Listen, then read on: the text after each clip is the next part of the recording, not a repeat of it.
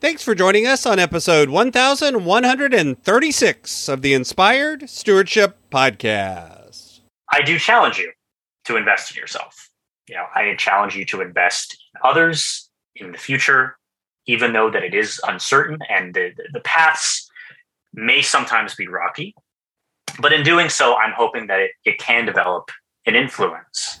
I'm hoping that it can impact the world, utilizing your time, uh, your talent, and treasures to live out your calling, whatever they may be. It may not even be in the same creative avenue that I've explained, but I'm hoping that it can be uh, general enough to help you come to that conclusion. Having the ability to adapt with faith as your journey progresses is, of course, key. Understanding that root of why you choose to do it in the first place. And in plugging this show, one way to be inspired is to listen to inspired stewardship. I guess as a TLDR, let your early work be bad and understand the tips and tricks and the, the, the scheduling or the scenarios that put you into a position for growth. Don't ever stop growing. Don't ever stop wondering what you can do to, to, to change or vary your content. Welcome and thank you for joining us on the Inspired Stewardship Podcast. If you truly desire to become the person who God wants you to be, then you must learn to use your time, your talent, and your treasures for your true calling. In the Inspired Stewardship podcast, you will learn to invest in yourself, invest in others, and develop your influence so that you can impact the world. In today's interview with Sebastian Shug, I asked Sebastian about his journey from comedy and YouTube to running a publishing company I also asked Sebastian about how his change in business made him feel about his calling. And Sebastian also shares with you how his faith journey intersected with all of these changes. One reason I like to bring you great interviews like the one you're going to hear today is because of the power in learning from others. Another great way to learn from others is through reading books. But if you're like most people today, you find it hard to find the time to sit down and read. And that's why today's podcast is brought to you by Audible. Go to inspiredstewardship.com slash audible to sign up and you can get a 30 day free trial. There's over 180,000 titles to choose from. And instead of reading, you can listen your way to learn from some of the greatest minds out there. That's inspiredstewardship.com slash audible to get your free trial and listen to great books the same way you're listening to this podcast. Sebastian Robert Shug is an independent multimedia artist currently residing in suburban Burbank, California. He holds a Bachelor of Arts in Communication Studies and Political Science and currently spends his time narrating miscellaneous stories. He started out as a YouTuber back in 2013 and he has worked in podcasting, humor, and public speaking. Welcome to the show, Sebastian. Thank you so much for having me. Absolutely. We talked a little bit about it in the intro, but could you talk to us a little bit more about your journey from publishing yourself, beginning to write as a young person, and then growing a publishing company, and now doing a restart and reset where you are today? Yes. So initially, I did not even begin as a publisher. I was 14 years old when I was given the chance to be hired on as a children's book illustrator. So that's where my journey began with my children's series called The Adventures of Daniel. Now, this series was in, in the most succinct way possible because I, have told this story so many times. it uh, initially began uh, as one book, and after the whole working out the bugs, making it look how both myself and the original author wanted it to. Uh, it turned into a short series of five, and in that series, over the span of five years, turned into, I guess, entourage, or I don't even know what the proper terminology is, but essentially five grew into 30. Mm-hmm. And throughout those five years, uh, that was when I really started to begin writing, begin publishing other content that wasn't strictly you know, kids related, and going into satire or fiction. That was where it branched off. And that was really where I established my independent publishing company or sole proprietorship, as I've now started calling it, as that's the correct terminology, because uh, it was only a one man gig, and I had I, I wouldn't. It was established clientele, I would say. Authors would send their manuscripts. They would need a cover done. I would offer, you know, either ghostwriting or editing services, and it was just this neat little uh, group of people, I should say. However, all things must come to an end. And as we look at the world around us, we see that we are, in fact, in a global pandemic currently still. And suffice to say, that really hit small businesses relatively hard, myself included. I had to dissolve the independent publishing company. And essentially, when you attach so much of your identity to a business, you end up finding yourself lost. And in my case, I did as well.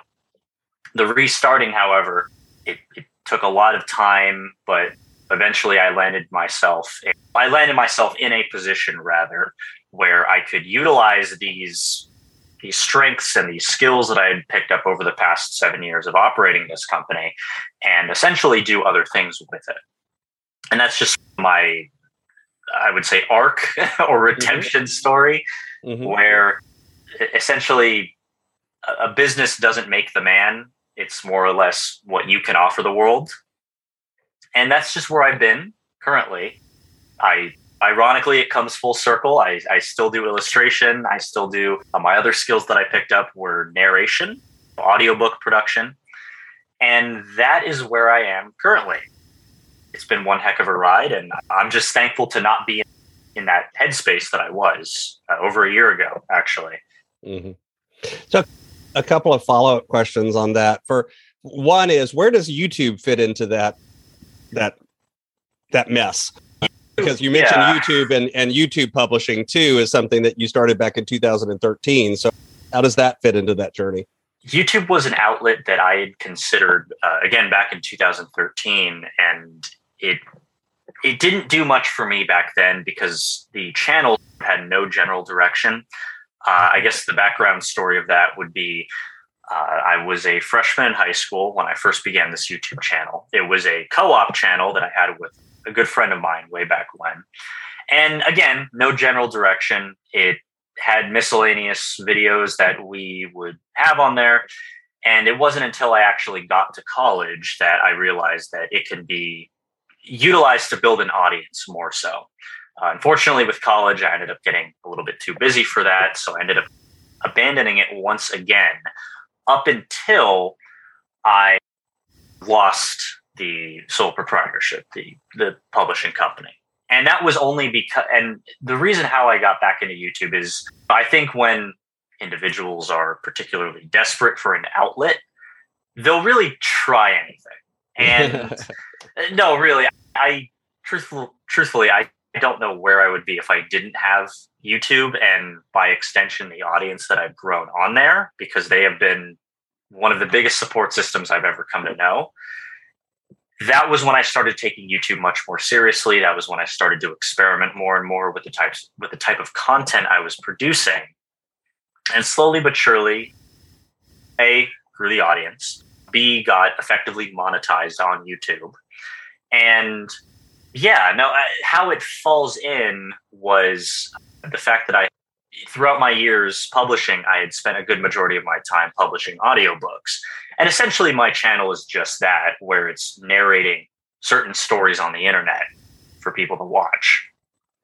It's just not done in the typical publishing format where you, you know, buy a book in essence and on YouTube. On, it's not on Audible. Yeah. It's on YouTube. Yeah. There you go. Yeah, and they're, and they're short stories. They're either they're fan submissions or they're stories that have been circulating on the internet for a while. I guess I don't have to worry about copyright technically.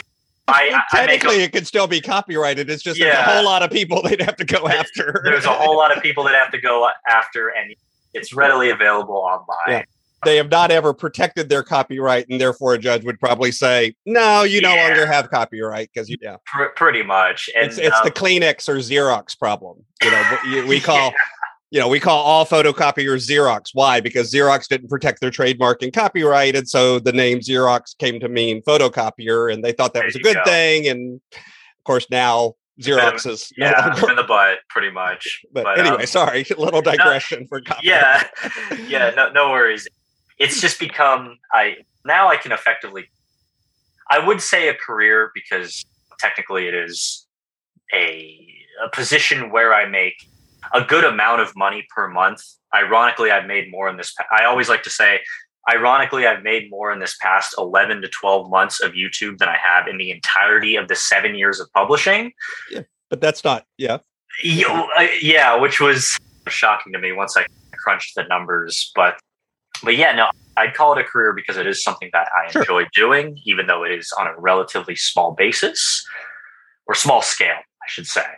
And yeah, I hope to grow it more. And it's just something that I, I enjoy I, I both enjoy and I I'm so appreciative at the feedback that I've received. It really has pulled me out of where I was, and I, I again I can't thank people enough for that. Mm-hmm, mm-hmm. Yeah, the community that was more than YouTube, but it's the the community you had built using YouTube helped pull you out. Is that what I'm hearing correctly? Exactly. Couldn't have said it better myself. Let's talk a little bit about that. You mentioned it yourself. When you have a business, especially a sole proprietorship, especially something that you poured a lot into and then it, it loses, it you you have to dissolve it or you have to pivot or whatever, it affects you. Without how do you think how do you think your faith journey, how do you think, you know, who you are, how did all of this affect your ability to actually go through that and you know how did those things intersect for lack of a better i'm fumbling around the yeah. question but you get where i'm going yeah no, no, i do and, and i guess to answer your question i never really initially considered myself an incredibly faithful person i was always i always took the more pragmatic approach rather than the spiritual approach because mm-hmm. i just felt like it solved many of my problems and that was in essence what i attempted to do with my life. I saw a problem, I attempted to solve it quickly and find out what the best way of doing it so was. Once everything had fallen to pieces and I was left with the I was left with the shadow of an entity of what once was, to put it into perspective. You know, I think a lot of individuals, it, there's no telling what individuals will do when they're particularly desperate. And I had practiced my faith before, and it definitely heightened once I realized back then initially that I had no sense of direction prior to, to re rediscovering YouTube in a sense. Mm-hmm. And I, I think it allowed me to not only sit down with myself, but also internalize what I enjoy doing with my life having that reflection was never something that I initially had. I'm saying initially a lot because at the time of conducting business, it was a matter of just go. It was put the pedal to the metal. Any idea is a good idea. Here I am seven years later, and I know that's not the case, but but every idea is worth trying was my sort of two pronged approach to that.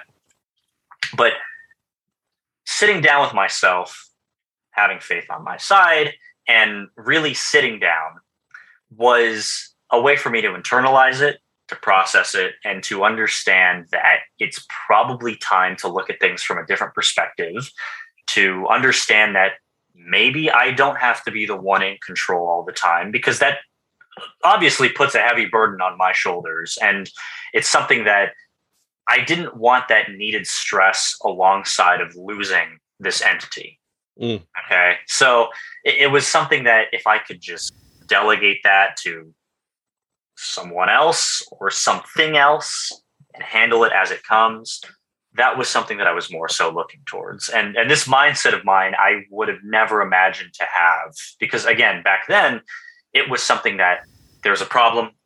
I had to be the one. To, mm-hmm. No que- no question about it. Because back then, I figured that if I was the one to solve it, in the future, I, I felt like I was preparing myself. I guess you could say I was terrified of what I didn't know. Mm-hmm.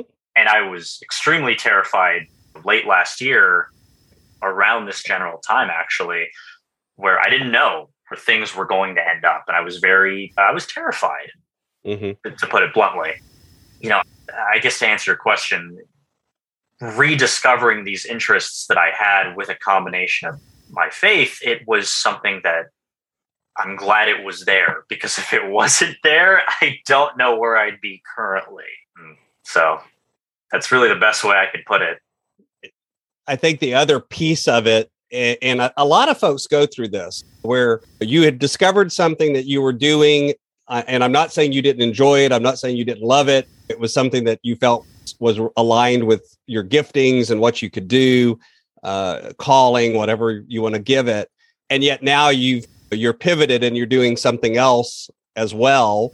What do you think happened? Did your calling change? Did your what your direction change? Did you not have a calling before and now you do? How would you say that this journey aligns with the, that idea of discovering who you are and what you're supposed to be doing, so to speak? I think at the beginning, I had this very, I would consider standoffish approach where I felt as if publishing is my box. I'm in my my box. Don't disturb me, kind of thing. and and it didn't so much. No, that's a lie. It did push people away, and I resent myself for that every day because it's not who I once was prior to the publishing entity, and it's not who I am now that it's completely dissolved.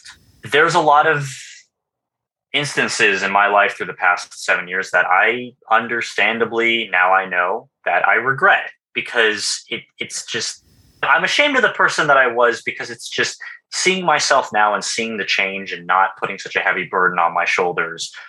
I didn't know that publishing was doing that much to me mentally. And, and you never want to think that something that you love doing can be hurting you. But I would attest it much similar to an addiction like gambling or sex, mm-hmm. drugs, or alcohol, where it's you think that it's it feels good in the moment and you can ride this high forever essentially but you know god forbid what if it comes crashing down and thankfully for me again ironically it was the crashing down and reestablishing of my of my core beliefs and my other interests that made up this entity that would pull me out of this. Mm-hmm. It would have to be the breaking down of this publishing entity into the, the, the subsections. What is publishing other than writing, illustrating, narrating, editing, putting things together? It was those subsections, not the one entity that would eventually pull me out of this. Realizing that, oh, I could have these interests on their own and it doesn't have to fall under this umbrella. I think it also assisted with my ego a little bit. It's very easy to get carried away with being the only quote unquote publisher on campus from sophomore year up until senior year of high school, even going into college, that's essentially who I was. And did it get to me? A little bit, I would say, even though I wasn't so much primarily concerned with money, but it was something that I did hold my head high and and and pre well not preach about, but people knew me on campus for that. Whether or not my reputation was viewed as favorable or not in the eyes of others, I can't say for certain. I can only hope that it wasn't too uh, off-putting. Uh, mm-hmm. Hope that answers your question, but I'm, I'm hoping that provides a general understanding of where I was versus where I am. Yeah, it, it does. And and I think something you said, and and I want to circle back to it. It was you. It sounds like you had identified yourself with the entity as opposed to the skills or abilities or interests that kind of made up that entity. And it was a mm-hmm. rediscovering of wait a minute, it's not tied to my career or my title or my business. Right. It's me. Is that am I hearing that right, or did I misunderstand? No, that's exactly right. And I think with publishing, it was very easy for me to get uh, sidetracked into this belief that I was, quote, this title, you know, mm-hmm. as opposed to what made up the title in the first place. whether it be writing or illustrating, for example, two subjects that I enjoy to do, mm-hmm even without publishing, even without making money. I saw everything essentially as a business opportunity. which can be a real double-edged sword for mm-hmm. the for opportunists. I was under the impression that essentially to have fun would be to waste time. Mm. Even if it was in the field of, of illustration or writing, you know, for example, or narrating. Because back then I wasn't monetized on YouTube. Mm-hmm. I was mm-hmm. not getting ad revenue for for my my YouTube narrations. And to put it in perspective, uh, you have to reach a certain threshold in in order to be eligible. You have to have a certain amount of watch hours. You have to have a certain amount of subscribers. And I was trickling out content back then, hovering around the 400 mark. So it wasn't doing anything for me. And mm-hmm. therefore, I saw it as a waste of time. Even though I genuinely enjoyed doing it, no, I would rather focus on you know publishing traditional media like digital books, physical books, because that's where I thought the moneymaker was. it's not and until then, then, yeah. yeah, it's I shed a tear when I looked at the numbers and I was like, oh, holy hell, this is not what I was expecting, but much to the same of this new rediscovery, it was a welcome. Well, and I think that's why I wanted to talk about it because I think that's one of the biggest mistakes we make with that idea of calling it twofold. And, mm-hmm. and and one is we identify it with our career. It, it, my title is my calling, and it's no, that's actually it may or may not have anything to do with your career.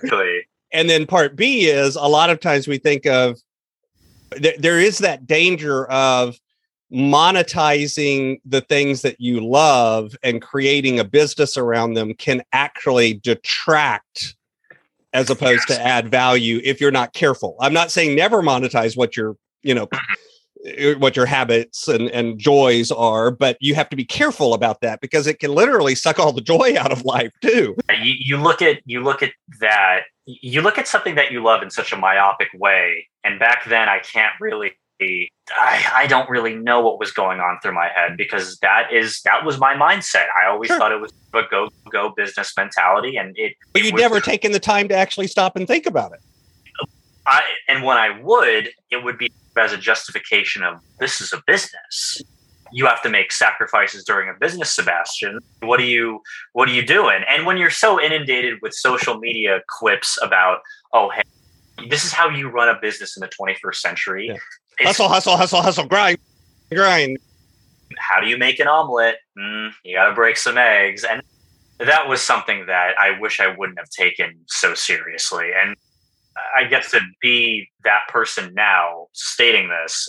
Social media for me, primarily Instagram, because that's where I would get a lot of that, no longer exists for me.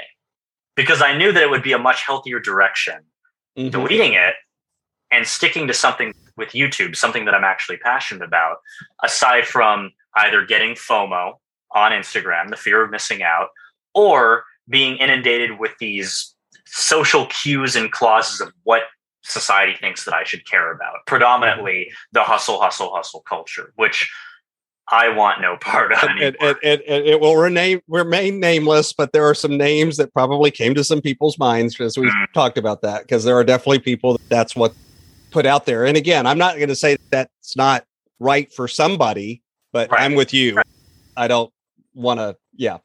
I just don't enjoy living my life that way. So, yeah, yeah, it's not a very, at least for me, it's not a very fulfilling life. Earlier, you mentioned that you were very pragmatic and practical and like to look at things in that kind of way. Um, let me give you a chance to share with the listeners if, if you have some tips or some resources, principles, ideas that people need to hear from this, if, if they're going through some of this journey themselves of trying to figure out who they are and what they want to quote unquote, what do you want to be when you grow up? And by the way, that doesn't matter how old you are. You can always ask that question. What are some resources or some tips or ideas that you would say that they need to focus on?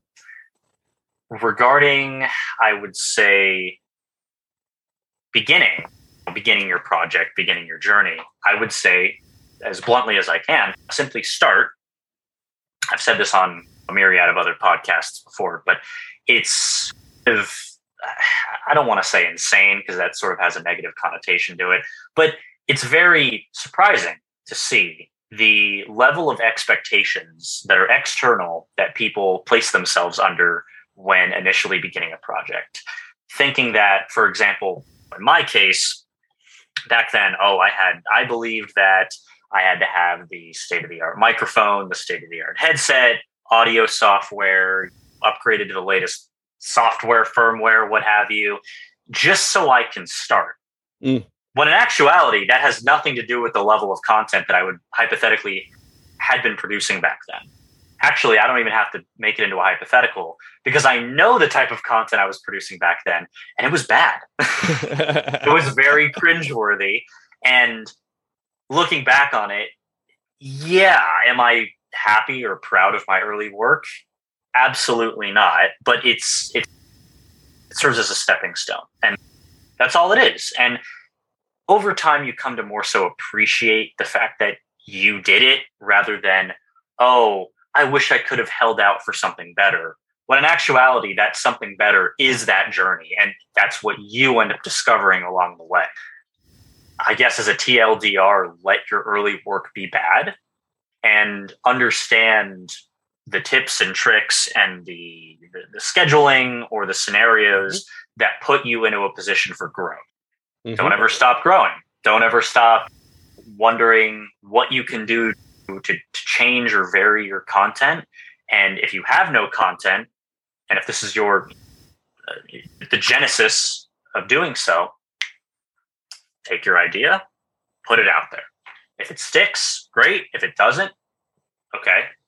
Then ask yourself why you became an artist. Was it to create for yourself? Was it to create for other people? I used to humorously chastise those who created under the guise of doing something better for something like society because initially I felt that doing so would put those expectations on your shoulders and thereby not produce the product that you yourself as an artist wanted to create. I always told myself in the beginning that artists and creatives should never create anything unless they were genuinely inspired to do.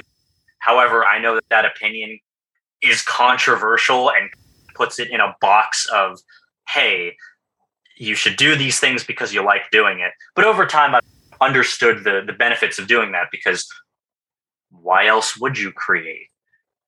Unless mm-hmm. you yourself found that spark of imagination, which every artist has to have, I would imagine.